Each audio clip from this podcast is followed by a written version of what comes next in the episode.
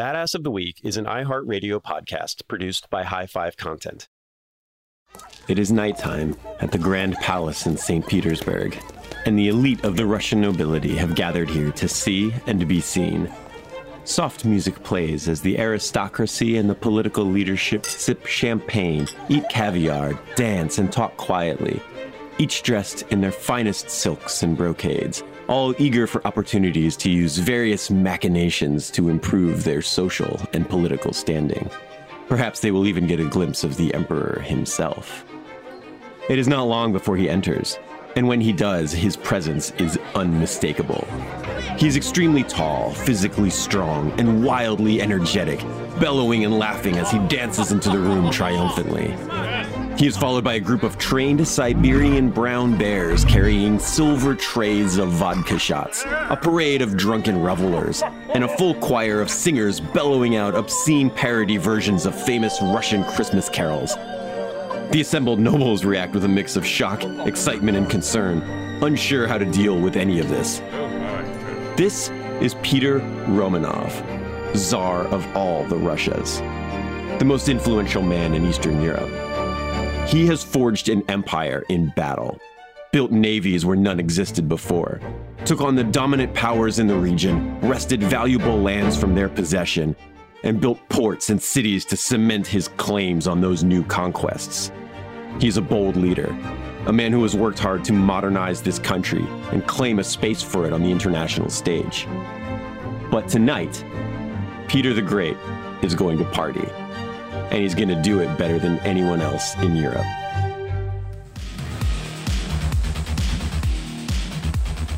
Hello, and welcome back to Badass of the Week. My name is Ben Thompson, and I am here, as always, with my co-host, Doctor Pat Larish.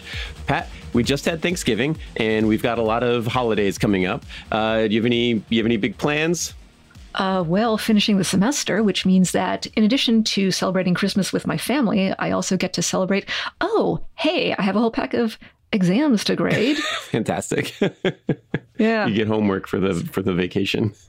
Yeah, yeah, that's the the paradox of being a teacher. Like, you assign your students homework, but then that's work for you, and it's just this vicious cycle. And hmm, seems like there's a way out of this, but yeah, just don't give any homework. Yeah, exactly. Yeah. Well, yeah. The holidays, uh, you know, they mean different things to different people, and there are different holidays. Uh, before the show, Pat and I were discussing whether or not people still celebrate Festivus. Oh, yeah, from the Seinfeld show. Yeah, I think yeah. The nineties are back, but I don't know if Festivus is back yet or if it ever left. I don't know. I don't know. Yeah, what's the, the theme of Festivus? The airing of grievances? The airing of grievances, yes. And that is yeah, a, yeah, we we still celebrate Festivus. Yeah, that is yeah, a thing that comes up we no do. matter what. Uh, Uh, no matter what, yeah. Yeah, yeah. what holiday you are celebrating, family drama is a theme. Yes. Grievances are aired, yes. And sometimes more than aired. Yes. That is uh, actually going to be a theme for today as we talk about Peter the Great. He is a very large man who loved large parties and had a large family and had a lot of drama with that family. Yeah. And when you say a large man, you mean not just a large personality, but also he was he was a big guy. Yeah, he was like six eight. Physically. Big dude, yeah. Really big guy. Yeah. At a time when most people like, at a time when six eight was less common than it is now, at a time when most people were like five six, right? So, yeah, so this is Peter the Great, and we're pitching him as the center of this whole family feud, family drama, yada, yada, yada, big old Russian soap opera, but also, you know, since we do claim to be somewhat history themed, I would just like to add as a footnote that Peter the Great did also help to usher in a new period of prosperity for the Russian Empire. Yes. Incidentally, along the way. Yes, that is true. Although the partying and the family drama are, uh, are sometimes a little bit more exciting to talk about when we get into Peter the Great. That's where the anecdotes are. Yes. Yeah. Yeah. Sometimes. And we're here for the anecdotes. Sometimes yeah. The soap opera stuff is even more interesting than the historical significance of a particular person or family. Yeah. So, yeah, Peter the Great. Can you imagine holiday dinner at the house of Peter the Great? I guess you have to specify which house, like the one in Moscow or the one out in the country or, you know, whatever. Saint Petersburg. And he had a lot of he had a lot of palaces yeah, and estates yeah. and things. Yeah, or yeah. The houses he was crashing at when he was on his tours and things. I mean, he was actually like kind of allergic to Moscow for some of the time. Mm-hmm. Yeah. And Yeah. So, you know, Aunt Sophia, she's going to have to zoom in because she's incarcerated in a monastery and not allowed to leave. Mom's quote unquote secretary can't come because, oops, he's been decapitated. You know, this is this is drama. And uh, I have to say, um, our episode is about Peter the Great. But as I learned about Peter the Great, I found myself clicking on the names of the people around him. And each of those people has their own story. And I kind of wanted to tell all of their stories. So what I had to do was just forcibly remove myself from the internet and say, okay, this is it. We're just going to plow ahead with this. And I want our listeners to know these are all very interesting people. But this episode is about Peter the Great. Yes, yes. And if you read some of the larger biographies of him, like The Life of Peter the Great, um, they get into some of these other characters that are around him. You know, his sister, his family, a lot of his friends mm-hmm. that we're going to meet along the way. We don't have time to get into all of them, but they're all characters. Like, he surrounded himself yeah. with interesting and unique and, and weird people. Uh, and they yeah. all have these crazy yeah. stories. But but he is... He is such an interesting character that interesting characters kind of gravitate towards him. And then you end up with, so there, it, all of the people around him are interesting, but I think that's a factor of him being interesting and seeking out interesting people and not wanting mm-hmm. the same boring stuff that everybody had been doing. He wanted the new stuff and the cool stuff. And, you know, is this guy interesting? Is this guy cool? Um, and uh, yeah, uh, so we'll get into him. And really, like, you know, we were talking family drama, and nothing says family drama like the Romanovs. So, mm-hmm. so we're going to take a quick break, and then we're going to talk about Pyotr Alexeyevich Romanov, Tsar Peter the Great, father of his country and emperor of all the Russias. Russias, plural? Yes. There are multiple Russias, depending on who you uh, ask. Of course. I mean, according to Peter the Great and a few Russian leaders who have come since him, Belarus and Ukraine are also considered Russias, uh, but the people that live in those places might not always agree. Um, yeah. But we're going to get into that. This is all going to tie back together in the Peter the Great story. So stick with us and we'll be right back. Yes.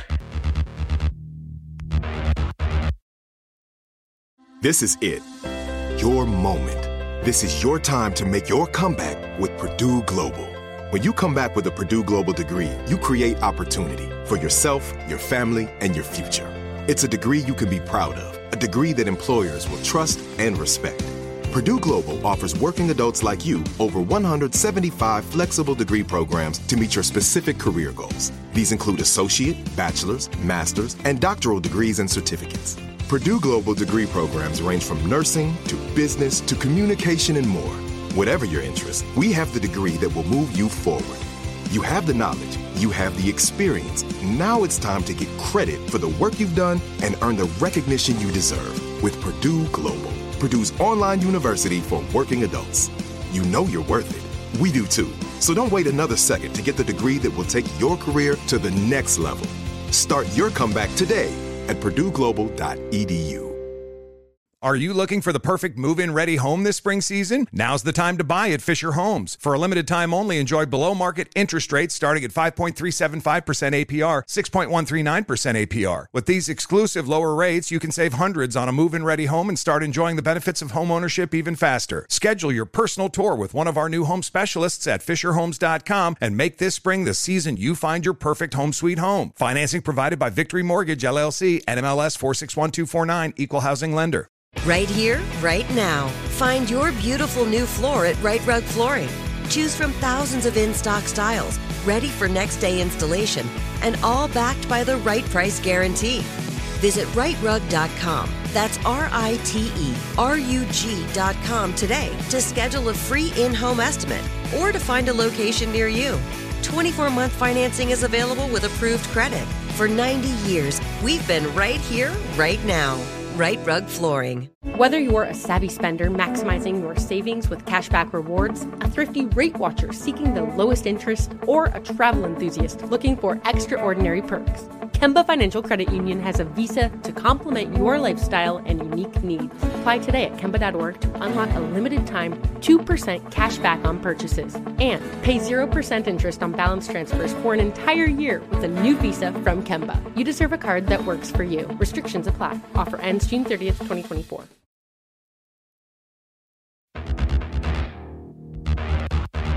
Peter the Great was born Pyotr Alexeyevich Romanov on June ninth, sixteen seventy-two in the current calendar. There's a bunch of weird calendar stuff that I'm not going to get into, but dates no, are always... We don't, yeah, we don't need that for this episode. Yeah, um, it'll come up later that he's going to change the calendar, and the calendars, calendars of when you're talking about Russia at this time period, everything's weird. So...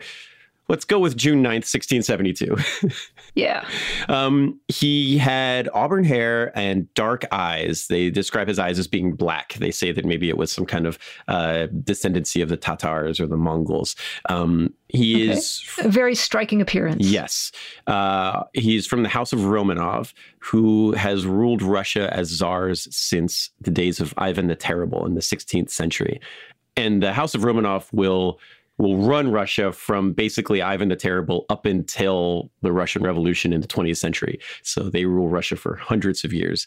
And um, Peter the Great is one of the, the main people in that line. It, historically, it, when you're talking about historical significance. Peter's father was the Tsar Alexis the First. And Peter was the fourteenth child of Tsar Alexis the First, although he was the only one from Alexis's second wife. His Alexis's first wife had thirteen kids, and the second one had, yeah. had one, I guess. Um, okay, yeah. Um, I just want to give a shout out to the first wife for having thirteen kids. That's kind of badass in of itself. Seems intense, yeah. yeah, I, I, that's kind of what you did if you were an elite Russian woman mm-hmm. in those days. Yeah. I was waiting in line. I was doing my day before Thanksgiving grocery shopping, and there was a woman in front of me in line who was trying to wrestle two children and do the groceries oh. at the same time. And they were pretty little kids, and it looked like it looked like a war. Yeah, it looked like a war zone. She's outnumbered. Yeah, yeah. yeah. What happens if yeah. they run the opposite directions? You just yeah. pick your favorite. Yeah. yeah, or or just. reach into the nearest grocery bag and pull out the bag of goldfish crackers. Yes. Yes. That is key. I have that. This is my dad pro tip is I have these little, little packages of emergency goldfish that I keep in the center console of my car that I can just kind of throw in his direction if he gets mad at me. I should try that with my ninth graders. Yeah. Yeah. I'm sure it would yeah. work. I think it works probably. I mean, I think it would work yeah. with like thirty year olds, honestly. But we're not here to talk about goldfish crackers. We're here to talk about the Romanovs, yes, the Romanovs. Peter. Yes, so and Alexis the First had two wives. Two wives. I mean, not at the same time, but no. Uh, he got he divorced the first wife, and then the second wife he had Peter was the eldest son. Now mm-hmm. in sixteen seventy-six, Peter's only four years old when his dad dies. Uh, the Tsar Alexis goes outside in the Russian winter without his coat on, catches a cold, and dies a few days later. And um, okay. wear your winter coat. Yes. Okay. If it's cold out, bundle up. Yeah. You'll catch your death. That's, what, that's the expression. yeah. Don't be like Tsar Alexis the First. Yes. And so when he dies, the he's got the two wives. So he's married to the second wife, but the first wife has thirteen kids. And um, mm-hmm. the families of the two wives kind of have a little bit of a feud. Uh, but what ends up happening is is very simple. The eldest son of the Tsar, um, this boy named Fyodor, he's fifteen years old. He's not in great health. He's he was sick as a child. Uh, he never really got over it. Um, but he is the eldest son of the Tsar. He is dynastically the person who was supposed to ascend to the throne. He was mm-hmm. confirmed by his father. There's a little bit of arguing, but generally it is accepted. Okay, Fyodor, he's going to become the uh, the Tsar of Russia, and he is crowned Tsar Theodore the Third. Um, at his at his inauguration ceremony, he was so ill that he couldn't walk down the aisle by himself. He had to kind of be carried down the aisle by some by some helpers. Okay, but if you're Tsar or you know Tsar about to be crowned, hey, you've got staff. You've got staff. Yeah, you can afford to have people yeah. carry you around yeah. all day. But I also understand that in, you know, elite Moscow in the seventeenth century, the optics of this might not go over so well. Like, oh, this is our Tsar, which is totally ableist, but... yeah, so Fyodor becomes the, the, the Tsar, and hey, look at that. Everything's cool. Dynastic transition in Europe without a war. Wow, what a what a rarity. Success. Hey. Everybody's happy. Whoa. Everybody agrees. Who'd have thought? Yeah, yeah, and that works out great for a very short period of time until... Uh, I got the sense you were setting us up for something. Yeah, yeah, Fyodor dies. Yeah. And, um, oh, well, everyone dies eventually, but... Fyodor dies pretty quickly after becoming czar. Okay. And uh, okay. and and now succession is supposed to go to his uh, his brother Ivan, who is even in worse state than Fyodor, who's uh, you know physically is is not in great shape, but is kind of mentally not all there either. Uh, there's mm, definitely yeah. like, we don't know for sure, but certainly some sort of like mental illness or, or developmental issues happening with him. Um, People didn't have confidence in him. Right. For the, whatever the reason. The ways in which he is described by historians writing at the time uh, was extremely unflattering of his physical and mental capabilities. Uh-huh. But he's the czar now. He, he's going to ascend the czar. Yeah, yeah, yeah. yeah. And even calibrating for biases in sources, yada, yada, yada. Okay, this is Ivan. He got the job, or he's in line to get the job, because of who his daddy was. Right. He's the second son of the czar. And keep in mind here that Peter is the, uh, well, let's let's look down the line here. He's the fourteenth kid of the czar. So yeah, that's pretty far down yeah, the line. Which, yeah. And I don't think it makes him fourteenth in line, because we're not giving women the czarship, right? Oh, no, no. The no girls allowed rule is firmly in place in Russia in the seventeenth century. Yeah.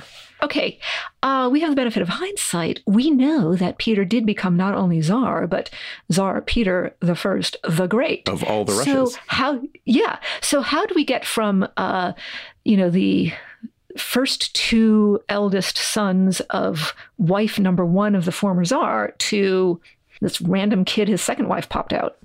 I mentioned the, well, you, Ben, mentioned the no girls allowed rule. Right. It's a, it it's a, you gave it's it a that tradition name. In, in, in, yeah, it's a yeah, tradition yeah. in Europe around this time. yeah. So between Alexis the First's two wives, we've got fourteen kids. Statistically speaking, some of them are going to be girls. And what is it like to be a Muscovite elite woman, a member of the royal family in Russia? Well, actually... you had to stay indoors a lot. You were... because it was cold? Not only not... well, okay, that was probably part of it. You go outside without I mean, your jacket on okay. and you just die. You no, just no, don't it. go outside without your jacket. No, no, no, no, no. But even if you put on your nice, warm winter jacket, uh, if you were a woman, you were not supposed to be active in public socially. Uh, you were not supposed to be active in public politics. You... we're not really supposed to be at a lot of ceremonies that we would have thought would have been co-ed, you know? So Peter, okay, this is all going to come back to Peter, of course, but he has to get through his older half-sister, Sophia. I kind of wonder if things have been just a little different. Maybe we'd be doing this episode about Sophia the Great. Mm. And Peter, her half-brother, would be a, a sidebar. But we're in this timeline. So we've got Sophia. She was a daughter of Alexei the First, and she was a daughter of the first wife, Maria Miloslavskaya. So a sister to Ivan and Fyodor. Yes, and full sister. And this is really relevant because uh, Maria, the first wife's family, like her extended clan, was... not just, things weren't just awkward, they were feuding with the clan of uh, Natalia, uh, Natalia Narishkina, the second wife. So it's the Miloslavskys versus the Narishkins. And Alexis the First, the late Alexis the First, is at the center of this, and Peter is the only uh, scion of the, uh, the Narishkins. So... he's heavily outnumbered. He's heavily outnumbered. But the Narishkins, uh, so his his mom is the wife is still the wife of the of the now deceased emperor, and his yeah. uncles are pretty powerful figures. Oh so yeah. So this was a marriage oh, yeah. of like power between um, Peter's mom and Tsar Alexis, and the Miloslavskys. There's a lot of them, and they are supposed to inherit, but he divorced her, and they've been, you know, there there there's some. some stuff going on here. Uh, and so there, this is not as one-sided of a battle as you'd expect based on thirteen versus one. Yeah, because that's only the snapshot of that particular generation, um, that particular clade or whatever. Mm-hmm. Um, but yeah, we've got uh, the Miloslavskys and we've got the Narishkins. And if it helps, M comes before N in the alphabet. Oh. So Maria Miloslavskaya, she's the first wife, and Natalia Narishkina is the second wife. That's how I figured it out. Anyway, um, I'll be here all week. I've got more like this. No, I love mnemonics like that. I, I do that all okay. the time. Yeah. yeah, I just, it just amused me that their names alliterated. Anyway, so we've got Sophia, who is one of the siblings from uh, the first wife. She is actually generally agreed to be competent, smart, savvy, but she's a girl or a woman. She, as a an elite Muscovite woman, she was subject to this practice called uh, terem by historians. The contemporary term was pokoi. And if you were an elite Roman woman in Moscow, you were not supposed to be seen in public. You were supposed to be very private. It was all about preserving your chastity and your image and your eligibility and your respectability for the marriage market, which was a really big deal. Commoners were not subject to this. It was just a noblewoman thing. So Sophia is older than Fyodor. She's older than Ivan, and she's much older than Peter. I seriously get really serious big sister vibes from her. Yes. Um, because not just is she a representative of her clan, uh, the Miloslavskys, but also she's looking out for her little brother. And I know that I can romanticize things when I get into that kind of mode. You're like, oh, she's looking out for her little brother. She's looking out for her kid brother, Ivan. Um, but, you know, we're we're telling this story. So what does big sister Sophia do? She's lived a lot of her life subject to this seclusion, but she seems to have a pretty rich life behind doors. She was tutored by this guy named Simeon Polotsky, whom I mentioned because he gets mentioned. Um, of all of her sisters, she's the only one to work with this particular tutor. And he seems to have a very good reputation. He gets really good student recommendations. Um, she is clearly mentally very sharp and knows all sorts of things and knows how to think about things.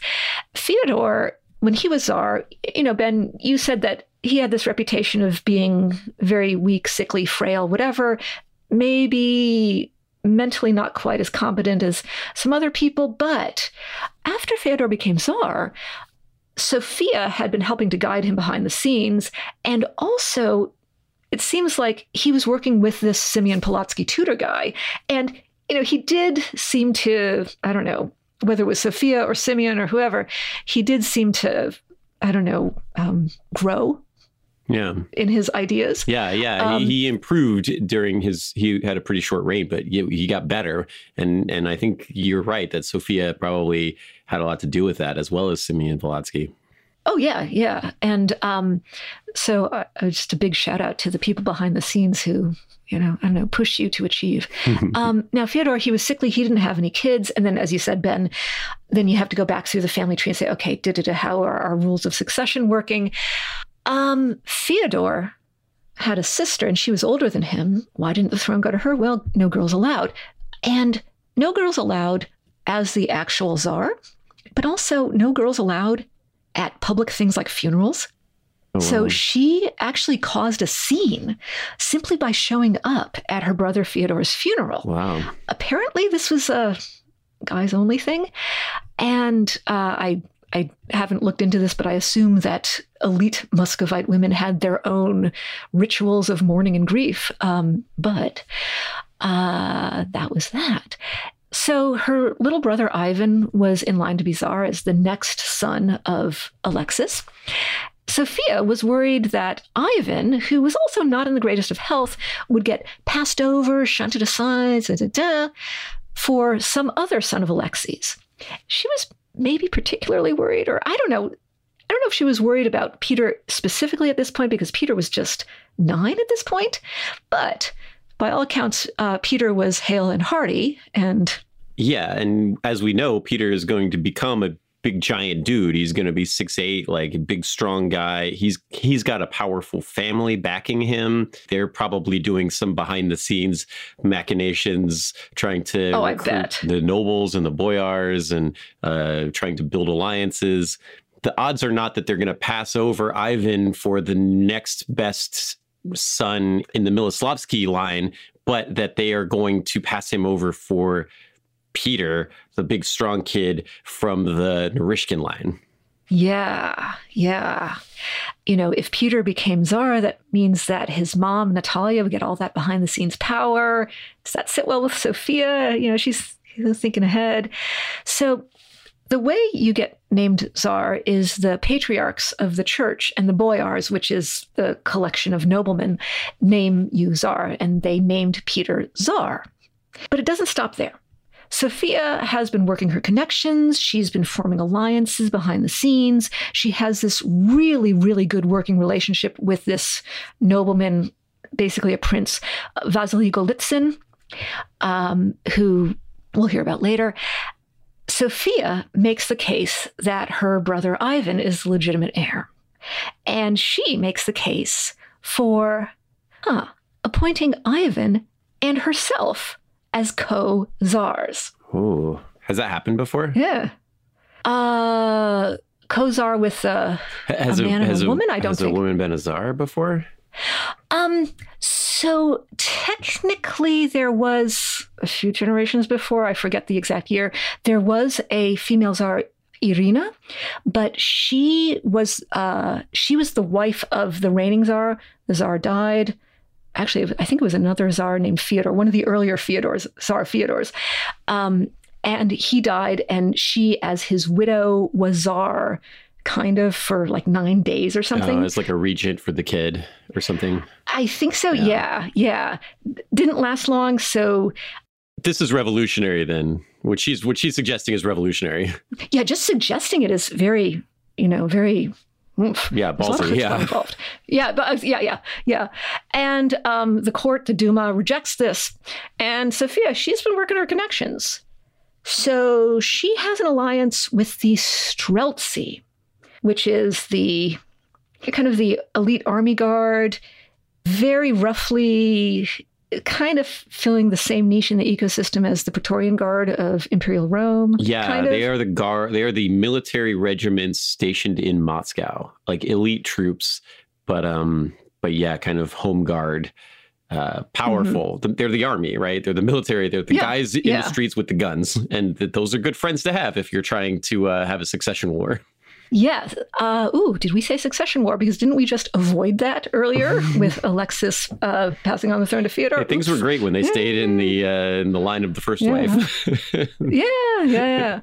Um, so Sophia calls on the Streltsy, and they, for various reasons, were already kind of disgruntled. And uh, this leads to the Streltsy uprising, or the Moscow uprising of sixteen eighty-two. Uh, some of Peter's own people, friends, family members, um, some uncles, were killed right in front of his own eyes, murdered from from his perspective. And he's like, what, nine or ten at this point? Yeah, he's ten. And the Streltsy, they storm the Kremlin. And Peter yeah. is being in, installed as czar, and all of his family, all of those powerful uncles and his mom and everybody are in the building. And the Streltsy storm it, and they go door to door looking for Narishkins and executing them and killing them on the spot, in like right there. And they're, they, they're in the Kremlin for two days, kind of finding all of Peter's uncles and killing them and, and dragging others off to be uh, imprisoned or whatever. Um, yeah, this is, Peter's not going to forget this. This is a pretty traumatic moment for him. I mean, yeah, can you imagine, I don't know, hiding in a closet or whatever for two days while thump, thump, thump all around you mm-hmm. or whatever, you know? Wow. So he's scarred. I mean, anyone would be. What's the result? What's the upshoot of this uh, this uprising? Well, in sixteen eighty-two, the patriarch, and this is the Orthodox patriarch, so we've got, you know, the religious side involved. Patriarch Joachim installs Ivan as Ivan the Fifth and Peter as Peter the First as co-czars. Sophia, because Ivan and Peter are both young, Sophia is named regent. And she's the regent of Ivan and Peter. It's not what she asked for, but it's pretty she good. Figures out how to work it. Yeah. Yeah, it's pretty good. She gets to rule for Ivan, who isn't really capable of ruling, and Peter, who is almost certainly there in name, o- name only. He's nine years old. He can't make any decisions. And um, yeah. for sure, this is her opportunity to make sure that he is never in a position where he can make any decisions. She's running yeah, the show. He's a fourth grader. Yeah. He's a fourth grader, basically. Now, my apologies to all fourth graders. I know that you are, you know, intelligent human beings who can make your own decisions, but uh, running an empire is above your pay scale. So Sophia how does she manage as regent? How does she take advantage of this? How does she exercise her will in the world? Um, how does she make, you know, Team Miloslavsky secure in their position? She made Vasily Golitsyn, whom I mentioned earlier, as her principal minister of state, which I think was probably a good move because he was a dude and he was free to act in the world publicly. Honestly, as a side note, he seemed pretty cool in a practical badass kind of way, not in a party animal kind of way, not in an over-the-top kind of way, but just one of those kind of people who is really competent at policy and thinks about things. Back under Fyodor, Golitsyn was frustrated with this whole seniority-based promotion in the army that was more tied to the rank in society you were born with than anything else. And he actually got Tsar Fyodor to replace it with a more merit-based system of promotion. This is this is very funny, Pat, because this is an interesting, like, Peter the Great's the big drinking party animal. That's the one I like. And you're like, oh, Golitsyn got things done. Like, he was very practical and got things, made things happen. I think of how you, your favorite emperor is Vespasian and mine is probably like Caligula. Hey. Hey. That's why we work well together. Yeah. Yeah. Okay, so what does Golitsyn and Sophia do? And Golitsyn is basically a mouthpiece for Sophia, as far as I understand it. He kind of is doing doing her work because she can't issue the orders herself, or or at least like yeah, people yeah, are yeah. more likely to chafe if they're being ordered by her to do the thing. But Golitsyn yeah. can kind of yeah. get the stuff done on her, in her stead. Yeah. So that's what's happening as far as like actually running the place.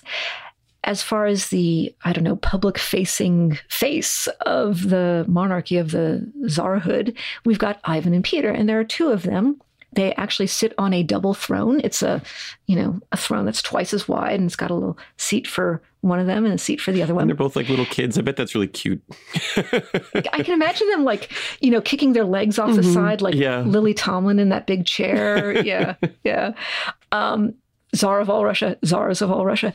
Um, I'm sure they had access to as many goldfish crackers as they wanted. He's a little cranky. Just yeah, yeah, yeah. Talk to Golitsyn. Yeah, yeah, yeah. Yeah, give him some Go-Gurt. And um, Sophia knew that she was not really supposed to appear in public, so she had a hole cut in the back of the throne so she could sit in and listen in on all of the meetings and conversations and audiences and give the young czars advice. I'm thinking kind of like uh, Raimi the Rat in Ratatouille, except she's not pulling their hair, maybe? She probably was doing some of that. Oh, I hope so. I hope so. I mean... that would be a very big sister thing to do. Mm-hmm. Um, so she ruled like this for seven years, and she was, in effect, the autocrat of Russia. Wow. So, yeah, yeah Tsar Sophia. And she won't be yeah. the last Tsar, uh, female Tsar of Russia, because we're going to get we're going to get some female Tsars of Russia after her. So she's kind of a groundbreaking precedent for this. Yeah. We'll get into the other ones because yeah. they're going to they're going to come up in this story. But yeah, really interesting, Sophia. And so she is running the show in Russia for these seven years. You've got Peter and Ivan as co-czars, but they're not they're not in the picture, right? Peter saw what happened mm-hmm. when he tried to, or his family tried to assert dominance, and that was like a lot of people got beheaded um, in front of him. So he he doesn't want to be any part of this. And so for the from the ages of of ten to seventeen, he hates Moscow. He doesn't want to be there. He hates the Streltsy. I don't blame him. No, he's got his little double throne, but he hates sitting there. He hates taking orders from Sophia, and he hates he's it. getting his hair pulled. Yes, exactly. So he goes out to the countryside uh, with his family, his surviving family. Um, he, he just kind of chills out in the countryside. He starts to find hobbies. Uh, among his hobbies are sailing. He loves sailboats. He likes uh, hunting. He likes horseback riding. He likes, as he starts getting older, he likes partying. He likes going around yeah. in the foreign quarter of Moscow when he's in town because there's more uh, Westerners out there, more people from from Western Europe. He can kind of party with these people who aren't quite so, uh, probably aren't quite so allied with Sophia. Um, and uh, yeah. Yeah, yeah, so yeah. they go out and uh, they shoot fireworks. He gets in trouble for shooting fireworks and setting some stuff on fire. He accidentally kills a boyar with a bottle rocket at one point. Um, as a kid, yeah, he likes he likes archery, fencing, musketry. He likes shooting guns. He likes fighting. He likes wrestling. Uh, he likes sailboats, building his own he sailboats. He's very and taking active. Them. Yes, extremely active. So Peter, for most of his life, he only sleeps four hours a night. And he's the entire what? rest of the time he's partying. Uh, he's just okay. loving life, as we said. Uh, he okay. runs around yeah. and he anything that is potentially like dangerous or could cause grievous bodily injury to himself or someone else. Peter and his buddies mm-hmm. love doing it. And as he starts getting older, they love doing it while drinking. So, okay. Right. Yeah, that's yeah. that's Peter. Yeah. Uh, so if skydiving had been invented, he'd be doing it. He would be doing it with a bottle of vodka in hand. Yes. Yeah. Uh, that's and maybe like a, a paintball gun or something. Yeah. So that's what he's off doing. He's off partying and and building his own boats and shooting off bottle rockets and setting things on fire and getting in trouble for fighting, um, shooting guns, trying to make them himself, all kinds of crazy stuff. Uh, and Sophia, meanwhile, is is running the show. She's running the show pretty well from behind the scenes, or at least she's able to exercise her will pretty well from behind the scenes. And sometimes it goes well for her. Sometimes eh, not so much. She joins a when. OK, Sophia, when I say Sophia, I mean Sophia, that is the Russian Empire, joins a European war against the Tatars, who were allied with the Ottomans in Crimea. And from Russia's point of view, it was not completely successful, but that war did play an important role in holding back Ottoman expansion in Europe. Uh, Sophia gets a nice little gift out of this. Uh, Poland gives her a chunk of Ukraine, including the city of Kyiv. Yes. What we know as uh, what we know today as Ukraine, uh, Sophia and Peter would have referred to as uh, Little Russia. So that's that Little region. Russia. Yeah. Mm-hmm. And so Kyiv, yeah. Kyiv goes over to Russia here, and it will more or less stay there until the fall of the Soviet Union. Um, yeah. But uh, that's a that's a different story. But she uh, so she is getting into these European wars, though, which is something that Russia has traditionally not done. Russia has kind of hmm. for the last several hundred years has they were under the Mongol rule for a long time. And then it was the Golden Horde. And then and now Russia is working on integrating themselves into Europe and the West, and them siding with uh, making deals with France and, and Poland and England uh, to join them militarily. That's a big step for Russia to modernize their their country and to bring them more into the forefront as a world power, which is what they're trying to accomplish. But it's difficult because they are a very rural society at this point, uh, with a lot of people, but not a lot of central governing strength. And so they need a, a strong hand to try to guide them more into the, the modern era, into the West. And uh, that is what Sophia begins to do. So Sophia does a pretty good job. But in sixteen eighty-nine, the boyars, they're against her, right? The Streltsy is for her, and the Streltsy has the guns, but the boyars are powerful noblemen, and they have power. And um, when Peter turns seventeen, the boyars attempt again to get him installed as the sole czar. And there's... They like him. Yeah. And so yeah. Ivan is not doing great. And um, some of this war, like you said, we got you got some some land out of it. It began to integrate Russia into the West. But, but Russia has lost troops, and the boyars are able to kind of spin this and get Peter installed as sole czar in sixteen eighty-nine. What happens to Sophia? Sophia goes to a convent and is forced to become a nun. Okay, I was going to say, does she go willingly? It's like, oh, yeah, mm-hmm. I'm done. It's time for me to retire. No, I don't think we've no. seen the last of her. Yeah, she does not seem no. like the kind of yeah. person that would just be like, okay, cool, I'm a nun now. Great, that sounds awesome. Ivan gets to stay. He did nothing bad happens to Ivan. He lives. Um, but now Peter is the sole ruler of one hundred million people in one of wow. the uh, largest area-wise and a very rapidly modernizing Russia. Uh, so we are going to take a really quick break. And then when we get back, we're going to talk about the rule of Tsar Peter the First.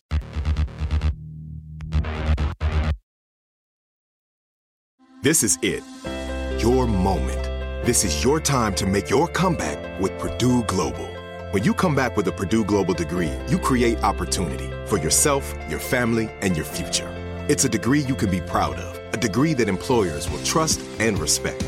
Purdue Global offers working adults like you over one hundred seventy-five flexible degree programs to meet your specific career goals. These include associate, bachelor's, master's, and doctoral degrees and certificates. Purdue Global degree programs range from nursing to business to communication and more. Whatever your interest, we have the degree that will move you forward. You have the knowledge. You have the experience. Now it's time to get credit for the work you've done and earn the recognition you deserve with Purdue Global, Purdue's online university for working adults. You know you're worth it. We do too. So don't wait another second to get the degree that will take your career to the next level. Start your comeback today at purdue global dot e d u.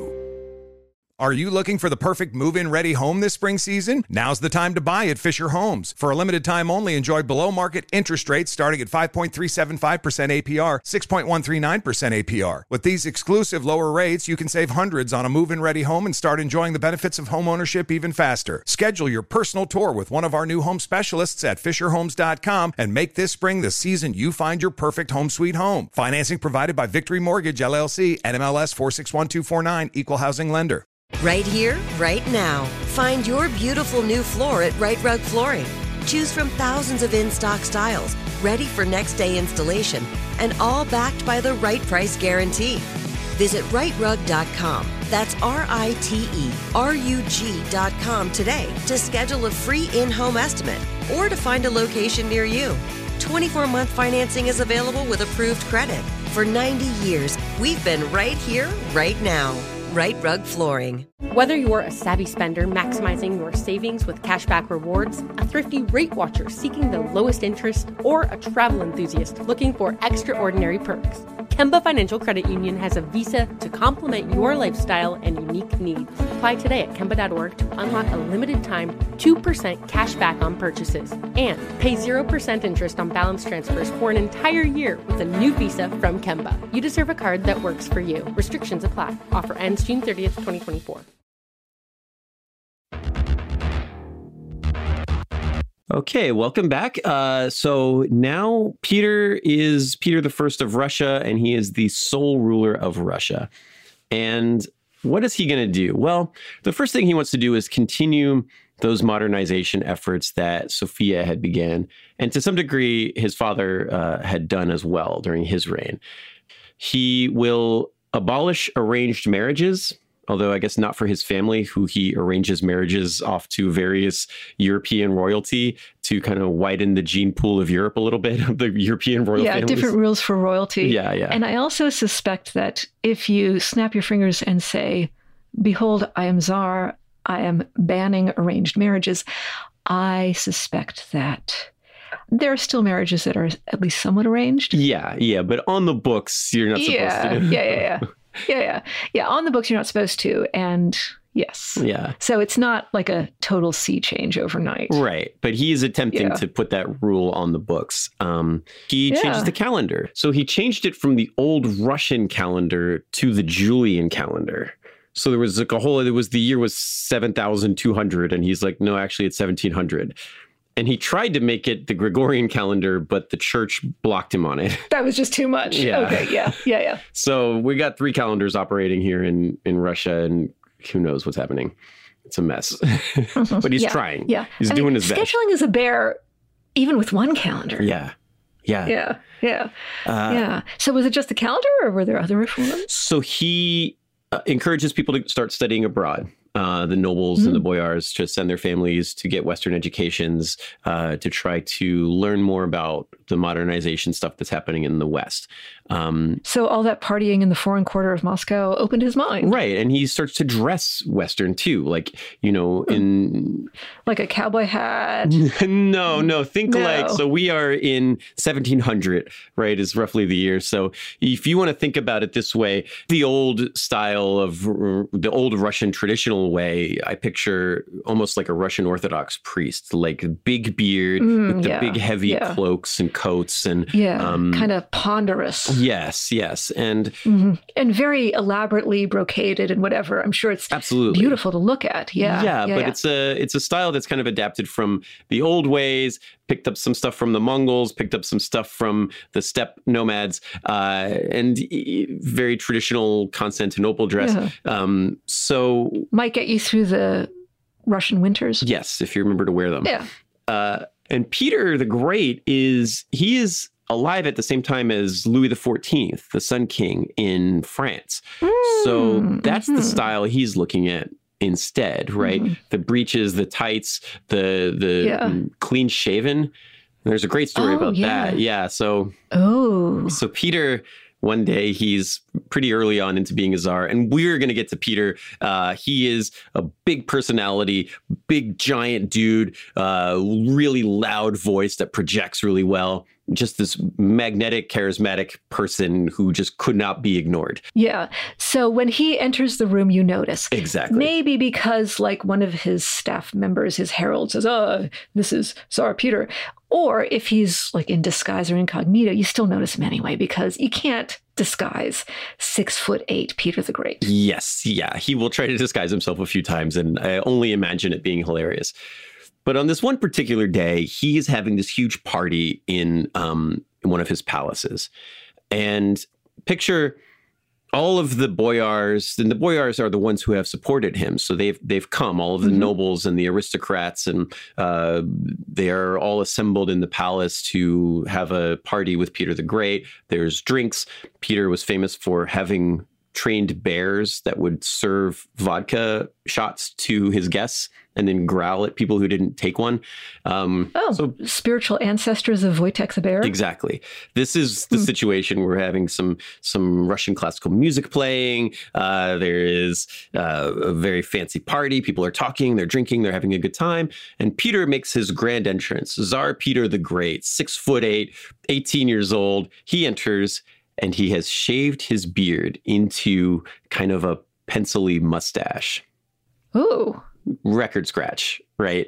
Yeah, yeah. So he's looking more like, I don't know, the Three Musketeers than like a Russian patriarch slash czar. Right. And huh. everybody stops and they're like, what is this? And Peter says in his big giant voice, this is what we are going to look like now. We're going to dress like this and we are going to shave our beards.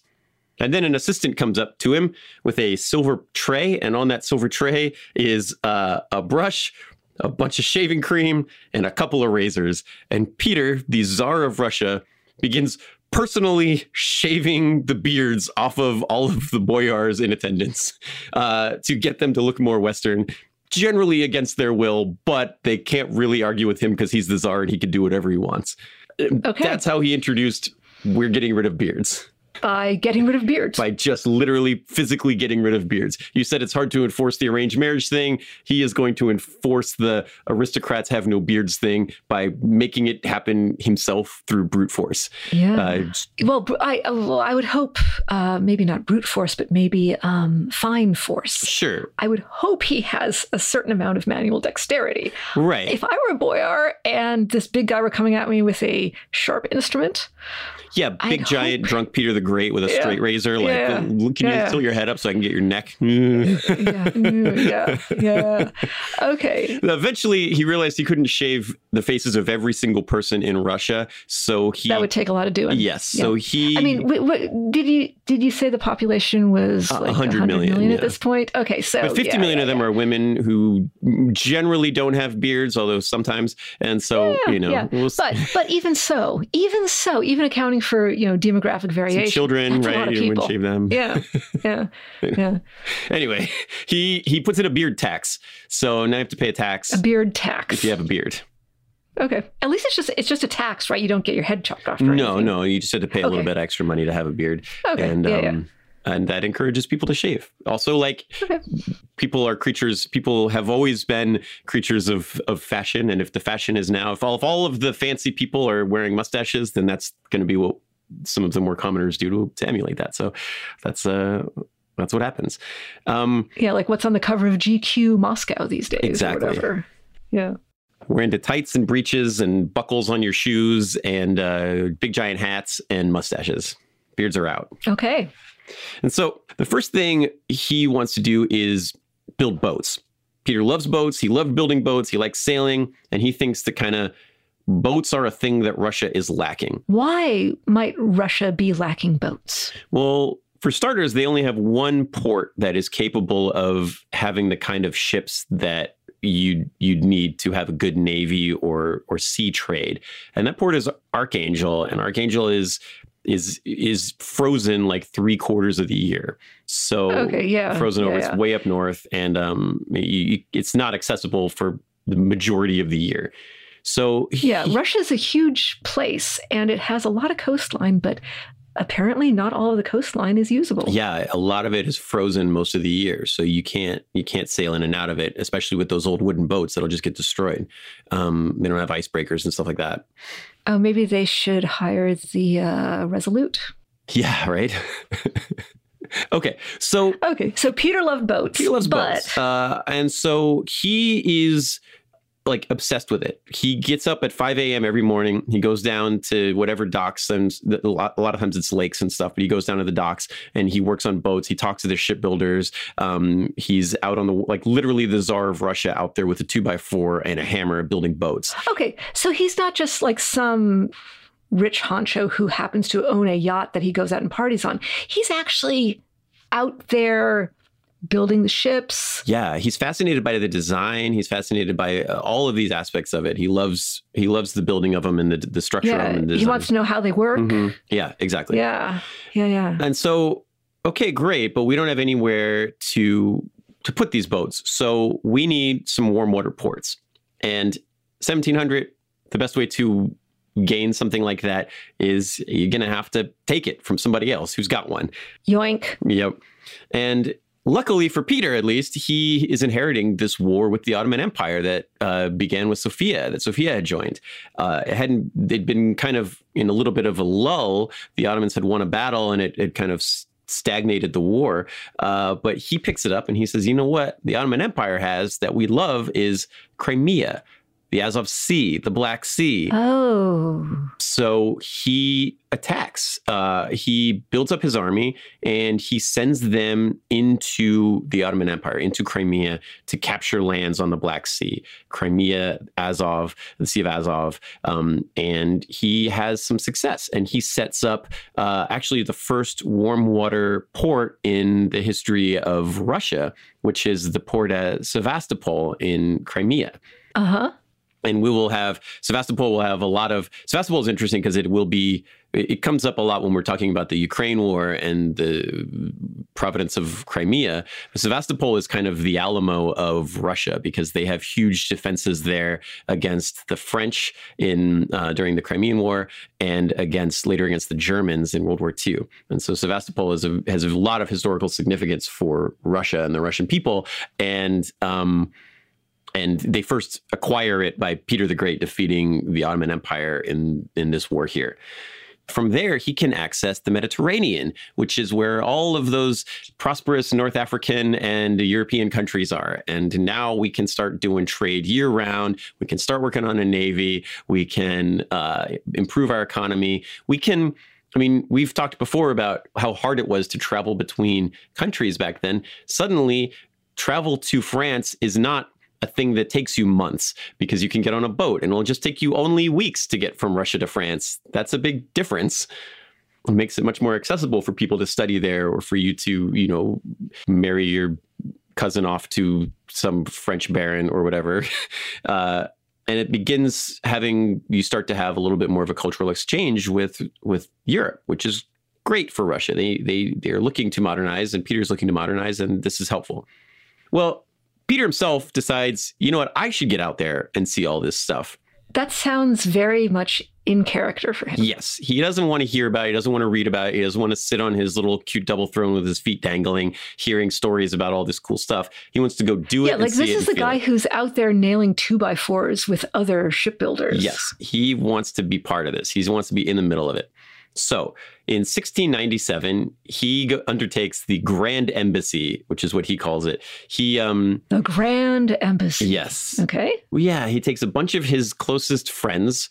Uh, and this, like, the Grand Embassy sounds very formal and it sounds very staid. Mm-hmm. And we are on the Grand Embassy of Europe. We are going to gather aid for our war against the Ottoman Empire and build relations with our neighbors in the West. In reality, Peter's like twenty something. And this is like closer to, I just graduated college and me and my buddies are going to go backpack around Europe. That's the vibe of this Grand Embassy, because he is Peter the Great of Russia. He's he's in disguise, which we've talked about as being hilarious. His name is Peter Mikhailov. Uh, and um, he's okay. I mean, sh- c- couldn't he just be Peter Alexeyev? I mean, Peter, son of Alexei, because I'm sure there were a lot of Peter's son of Alexeys. But I guess okay, he's in disguise. He has a fake he's name. He's just a goofball, right? He's just dressing up in, in a in a in incognito, but he's still traveling. He's still six eight. He's still traveling in a golden cart carriage. Uh, he's still accompanied by an entourage of court jesters and dancing bears. Uh, all of his like friends, they're all drinking and partying all over Europe. Um, and that's going to attract attention. That's going to attract some attention. Yeah. yeah. And, yeah. Uh, you know, the, the Russian delegation meet a lot of European nobles and they make an impression, we'll say. They are, I don't know, they go to they go to Prussia, they go to Holland, Austria, Poland, England. Um, in mm, Prussia, the, they make it as far as England. Yes, they make it all. They make it all the way to England and they stay there for a while. In Prussia, the, the the Baron de Blomberg, he refers to them as baptized bears and says he's never seen anyone drink so hard in his entire life. Does he mean this as an insult or grudging respect or who knows? Difficult to say. He's Prussian. He's kind of a, you know, serious guy. He was a little annoyed because they trashed his house while they were staying there.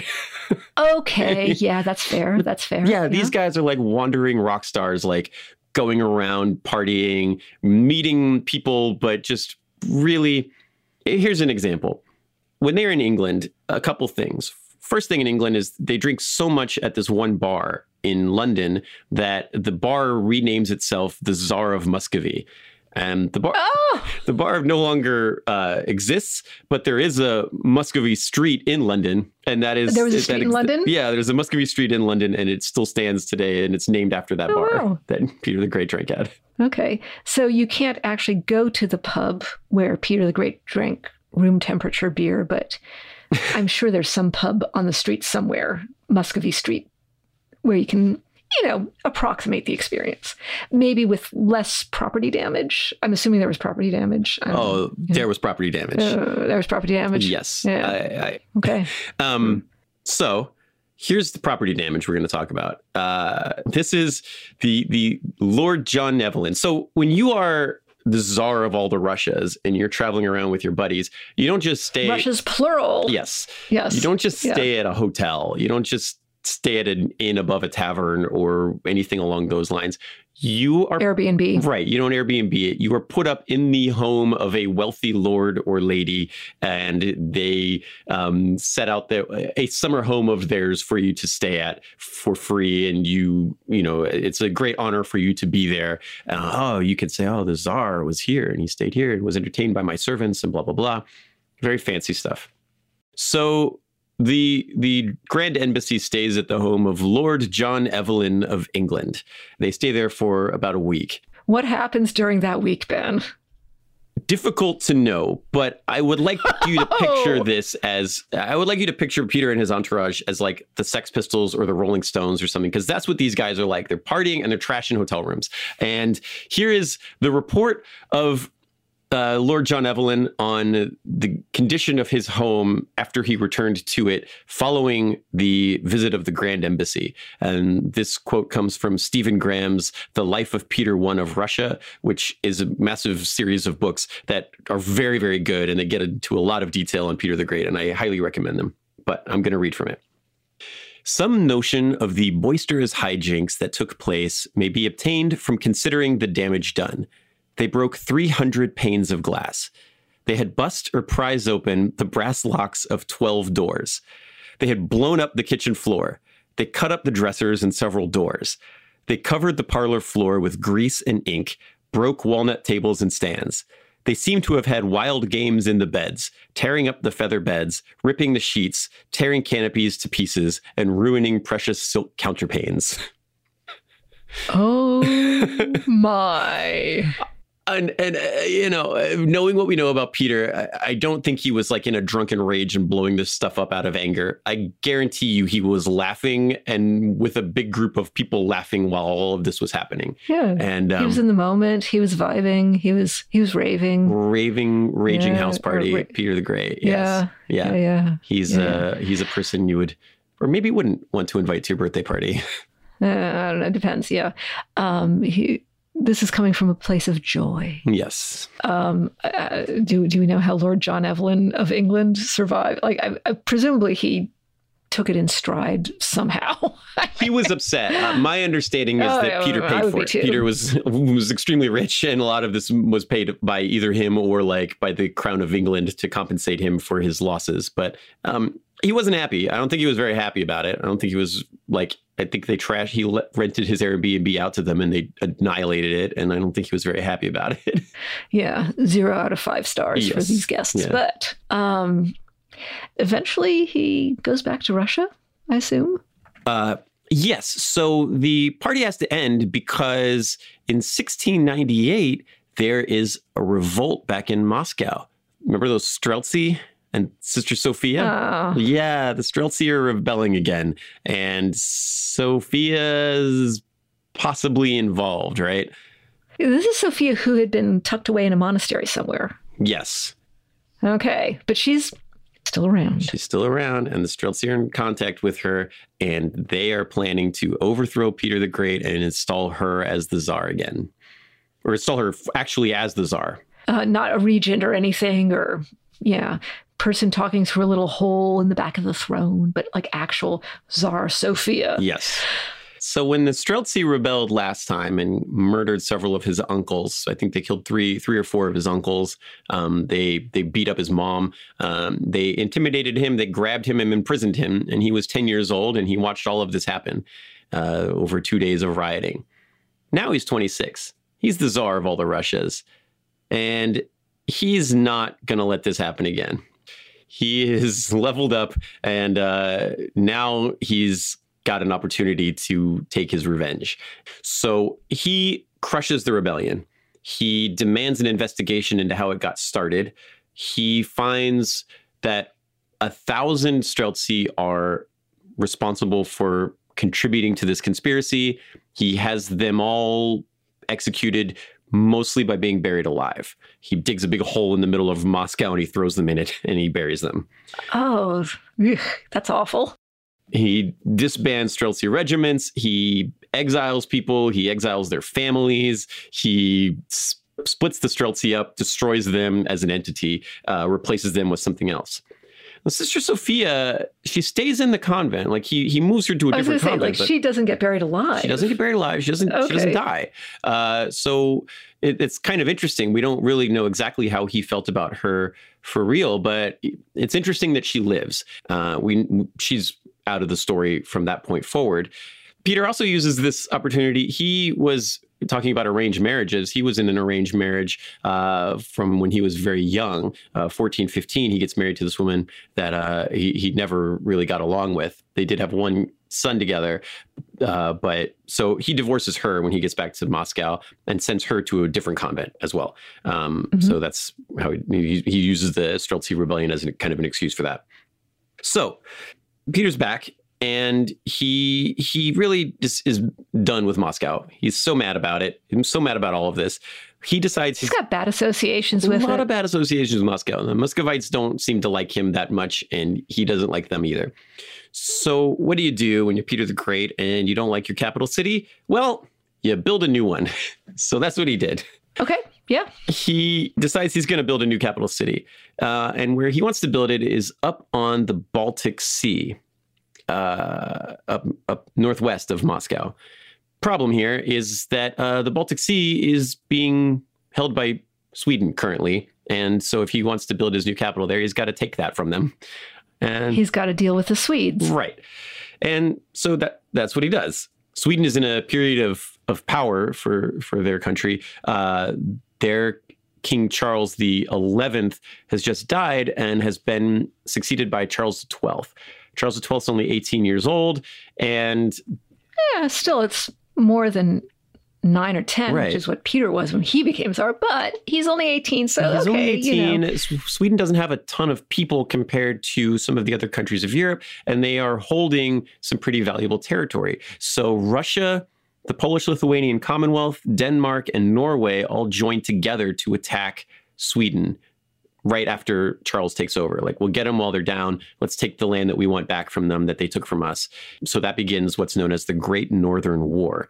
Peter sees an opportunity to grab some land on the Baltic, get another warm water port or warmish water port. Um, and so he attacks, he invades. How'd that go?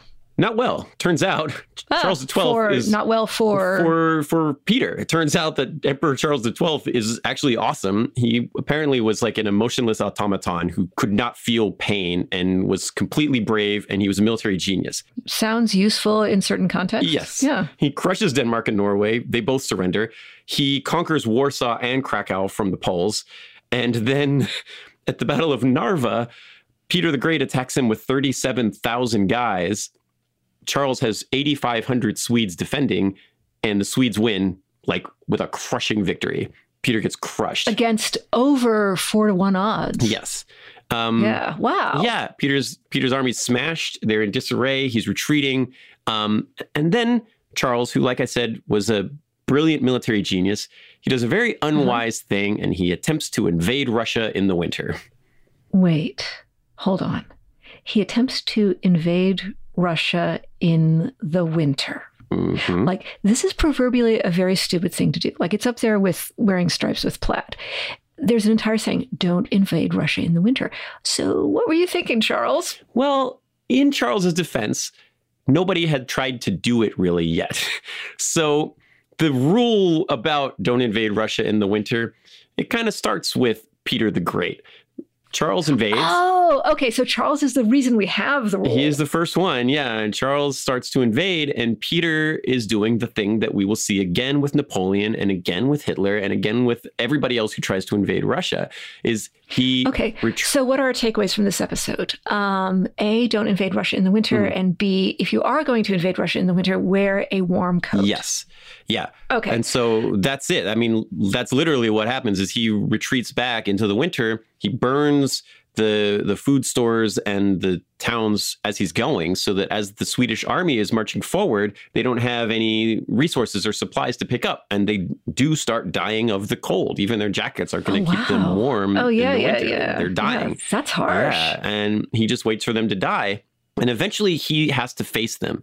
And this is where Uh, Ukraine is going to come back up again, actually, because one thing that ends up happening is he's withdrawing and he's having success and he's whittling down Charles's numbers. But but Charles starts marching through Ukraine. Uh, it's called the Cossack Hetmanate at the time, but it's present day Ukraine. And they are allied with Peter the Great. There's a guy in charge of the hetmanate. The hetman is called um, Ivan Mazepa. And Mazepa is, has been a, a loyal friend of Peter's, and they have fought wars together. Cossacks have been riding in the Russian army. Um, there's a close relationship here. But Peter starts saying, hey, we need you to start burning your cities and your villages so that we don't lose this war. I'm going to I'm uh-huh. going to double down in Moscow, but they're going to come through your territory. Just burn it all. And Mazepa says, no, I don't want to do that. So he actually makes a deal with Charles to join him. Okay. Wait, wait, wait, wait. Charles, the king of Sweden. Yes. So Ivan Mazepa turns on Russia. Oof. He flips to Sweden and joins them. Okay. Uh, that's a problem for Peter. Now Peter's got to do something. So he sends a request to the, or sends a messenger to the rest of the Hetmanate.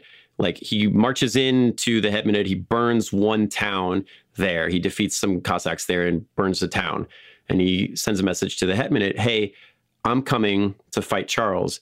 You guys have to decide whose side you're on, and I'll remember the decision you make. So there's a big battle at this place called Poltava, which is actually like a five-hour drive from Bakhmut. Uh, it's in Ukraine, and there's going to be a fight here. And the Cossacks, by and large, choose Peter, and Peter mm-hmm. wins the battle.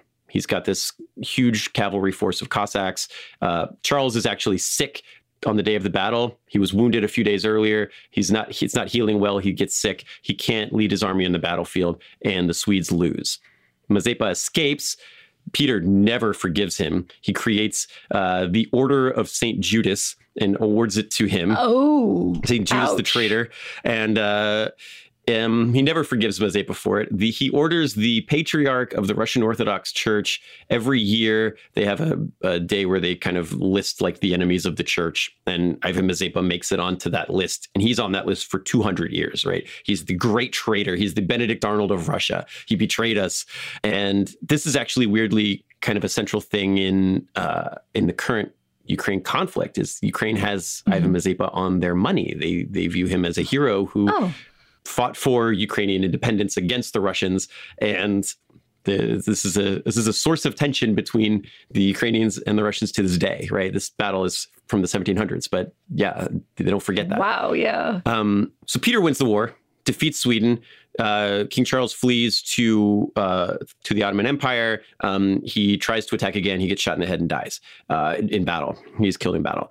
Uh, but the Russians are able to take land on the Baltic Sea. They build Saint Petersburg, which is just literally in the like a snow-covered nothing in the middle of nowhere. He builds Saint Petersburg on top of it. Names it after his favorite saint, which is Saint Peter. Gee, course. I yeah. wonder why. Yeah, okay. Yeah, yeah, yeah. Um, but he's defeated the Swedes. He's asserted the dominance of Russia in Europe. He succeeded where a lot of these other European powers had been defeated. He defeated a major European power. He now has water, warm water ports on the Baltic and in the Mediterranean. He's modernized the army. That was a goal of his, yeah. yeah. He's building yeah. a navy. Yeah. He's doing pretty good. And this is when he declares himself the Tsar of all the Russias. He's the first one that is like kind of the Tsar of the Russian Empire. Now we've declared it. Now we're not just the Principate or the Kingdom or the, the Princedom or whatever. We are uh, we are the Empire, the Russian Empire, and I am the Emperor. But Peter is, he's doing a lot of moves as Tsar. But his personal life is extremely interesting, and I do want to talk about this because he is a legendary party monster. He famously would have arguments with the church uh, over various things, probably his drinking or whatever. But Peter uh, would occasionally butt heads with the church. And at one point he gets angry and he creates what he calls, uh, it's a parody of the Holy Synod of the Orthodox Church. He calls it the most drunken council of fools and jesters, where they all get together and they sing, they drink vodka and they sing obscene parodies of well-known church hymns. They scatter vodka from holy water sprinklers. If you show up late, you have to drink a penalty shot, which is a shot of vodka for the person who showed up late. Um, you have those you have those those bears that are serving wine and, and liquor and growling at you if you don't take it. Um, on Christmas every year, the most drunken council of fools and jesters would parade through the streets of Moscow or Saint Petersburg on sleighs being pulled by bears and goats. And they would stop at the homes of prominent noblemen that Peter didn't like and would sing profane Christmas carols as loud as they could. Okay. That must have been quite a scene. Yes. They elected a, a prince pope in seventeen eighteen. This was one of Peter's childhood friends from the foreign quarter. He was, wasn't even a Russian guy. They made him the prince pope oh, okay. of the Orthodox yeah, Church. Yeah, yeah, yeah, yeah. They give him the, like the Burger King crown. Yeah, say, exactly. Okay. Yeah, uh, yeah, yeah. The... They... According to the story, they drank a shot of vodka every fifteen minutes for eight days straight. That was this inauguration of the Prince Pope. That sounds a little bit either exaggerated or deeply unhealthy. It's not good. No, it, it's yeah. yeah. I mean, as we will see, Peter is going to be dead by fifty-two of gangrenous bladder because alcoholism is a very gnarly thing to deal with. Uh, yeah. yeah. But this is this is it. He lived fast and he partied hard. Um, And he, you know, if we're talking family drama, he ends up having some family drama later in life as well, possibly because of his drinking. I don't know. Um, but in seventeen eighteen, uh, his son from his first marriage, uh, I talked about, he sent his first wife to a to a convent. Yeah, like you do. Their son was going to be this was the Tsarevich. He was going to succeed Peter as emperor, but uh, his name was Alexei. Alexei had no real interest in doing that. He had uh, been in an arranged marriage he didn't like. He had a, a Finnish woman that was a commoner that he was in love with, and he wanted to be with her instead. And Peter was against this, oh. and there was a, oh, arguments what? about it. Yeah, oh. Alexei doesn't want to be the prince. He just wants to live by himself. He flees Russia at one point to try to get away.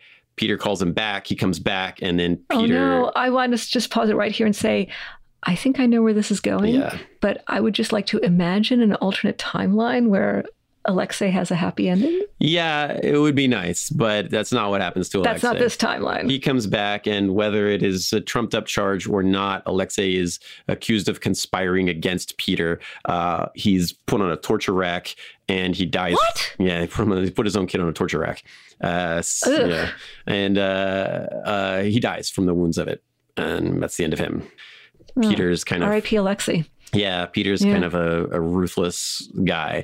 Uh, and this is the family drama thing, right? I mean, I'm sure that some of that trauma of having his own family try to kill him on multiple occasions didn't didn't help. Uh, and yeah. at one yeah. point, Peter's second wife uh, allegedly had an affair with a guy named Willem Mons, who, who was her secretary. Her secretary? Yeah. yeah. And so... And how did that go? Mm-hmm. Were we just a happy, copacetic, group counseling, polyamorous throuple? No, no. There's no no triad happening here. Uh, Willem Mons' head is cut off, and it is pickled in a jar of vodka, and it's put in a museum in Saint Petersburg. Like you do. Right.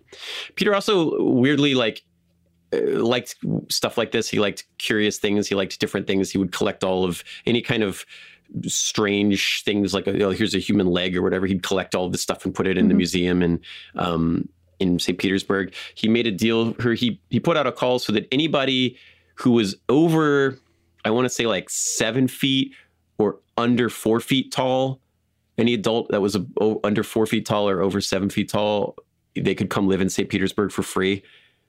Oh, stuff like that. Um, okay. Yeah, I don't know. I guess being a, a person of tallness, he appreciated people at various ends of the spectrum of the I range. Think I think more than or anything. He likes novelty? Or? Yeah, I think more than anything, he was kind of this like, I don't know, hedonistic might not be the right word, but he like was constantly in search of new and interesting things that he hadn't seen before or whatever. So like he always wanted, if there was any kind of outlier, he was interested in it and uh, wanted hmm. to see it for himself. So I don't know. Sometimes it serves him well. Sometimes it serves him well. Uh, the the deal with Alexei is a pretty dark moment in his life, and it happens towards the end. And he's he's drinking very heavily at this point, and um, yeah. you know he's kind of done a lot of the things that are going to make him famous. In the, the U S S R, Peter was kind of demonized by the, the communists as a, um, you know, as an autocrat, as a dictator. Uh, and yeah. they they yeah. famously, one um, communist writer wrote that Peter is the person who put the country and his own son on the torture rack. Ooh. So that's, honestly, that's a good line. Yeah, he's a divisive um, character. But... yes. Yeah, yeah, yeah, yeah. Uh, hmm. But like I said, he lived large, he partied hard, he died of a gangrenous bladder in seventeen twenty-five at the age of fifty-two. Um, so we had talked yeah. earlier about Sophia. Who succeeds him? Yeah. So he's succeeded by his second wife as Tsar. So the son is is gone. Um, and he puts it in place that his wife will succeed him. And she is crowned Tsar Catherine the First. She's the first woman to rule Russia, except for the example you gave earlier. Of Irina, who is a little bit disputed anyway on technicalities. Yeah, so Catherine the First. Yeah. Okay. It's Peter's yeah. widow. She rules. Yeah. Um, and she also sets the stage for Catherine the Second, is who is who we will we remember as Catherine the Great today. We'll probably talk uh-huh. about her on this show in the future. But she is one of yep. the other like most influential. Peter and, and Catherine the Great are mm-hmm. the, they're the two of the greats, and they're two of the most influential leaders in the history of Russia. Uh, and the stage was kind of set up by Catherine I taking over after the death of her, her husband. So, so okay, yeah. that is Peter the Great. Um, he was an interesting character. He he contributed a lot to the history of Russia.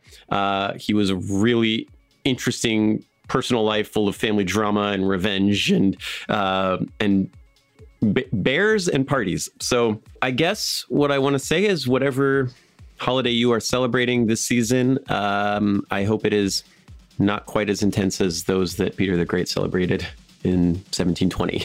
Indeed. And I'd like to add, I'm cold, so put on a sweater in those cold Russian winters. Yeah. Thank you guys so much. Stay badass. Badass of the Week is an iHeartRadio podcast produced by Hi-Five Content. Executive producers are Andrew Jacobs, me, Pat Larish, and my co-host, Ben Thompson. Writing is by me and Ben. Story editing is by Ian Jacobs, Brandon Phibbs. Mixing and music and sound design is by Jude Brewer. Special thanks to Noel Brown at iHeart. Badass of the Week is based on the website badass of the week dot com, where you can read all sorts of stories about other badasses. If you want to reach out with questions, ideas, you can email us at badasspodcast at badassoftheweek dot com. If you like the podcast, subscribe, follow, listen, and tell your friends and your enemies if you want, as we'll be back next week with another one. For more podcasts from iHeartRadio, visit the iHeartRadio app, Apple Podcasts, or wherever you get your podcasts. Are you looking for the perfect move-in ready home this spring season? Now's the time to buy at Fisher Homes. For a limited time only, enjoy below market interest rates starting at five point three seven five percent A P R, six point one three nine percent A P R. With these exclusive lower rates, you can save hundreds on a move-in ready home and start enjoying the benefits of homeownership even faster. Schedule your personal tour with one of our new home specialists at fisher homes dot com and make this spring the season you find your perfect home sweet home. Financing provided by Victory Mortgage, L L C, N M L S four six one two four nine, Equal Housing Lender. Right here, right now. Find your beautiful new floor at Right Rug Flooring. Choose from thousands of in-stock styles, ready for next day installation, and all backed by the right price guarantee. Visit right rug dot com. That's R I T E R U G dot com today to schedule a free in-home estimate or to find a location near you. twenty-four month financing is available with approved credit. For ninety years, we've been right here, right now.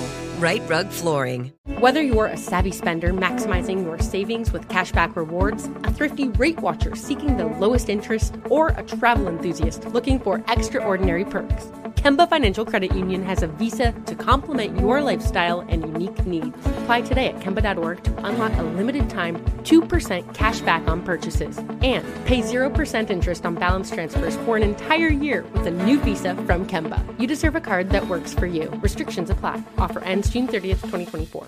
Live Nation presents Concert Week. Now through May fourteenth, get twenty-five dollars tickets to over five thousand shows. That's up to seventy-five percent off a summer full of your favorite artists, like twenty-one Savage, Alanis Morissette, Cage the Elephant, Celeste Barber, Dierks Bentley, Fade, Hootie and the Blowfish, Janet Jackson, Kidz Bop Kids, Meghan Trainor, Bissell Pluma, Sarah McLachlan. Get tickets to more than five thousand summer shows for just twenty-five dollars. Until now through May fourteenth. Visit live nation dot com slash concert week to learn more and plan your summer with Sean Paul, Sum forty-one, thirty Seconds to Mars, oh, and Two Door Cinema Club.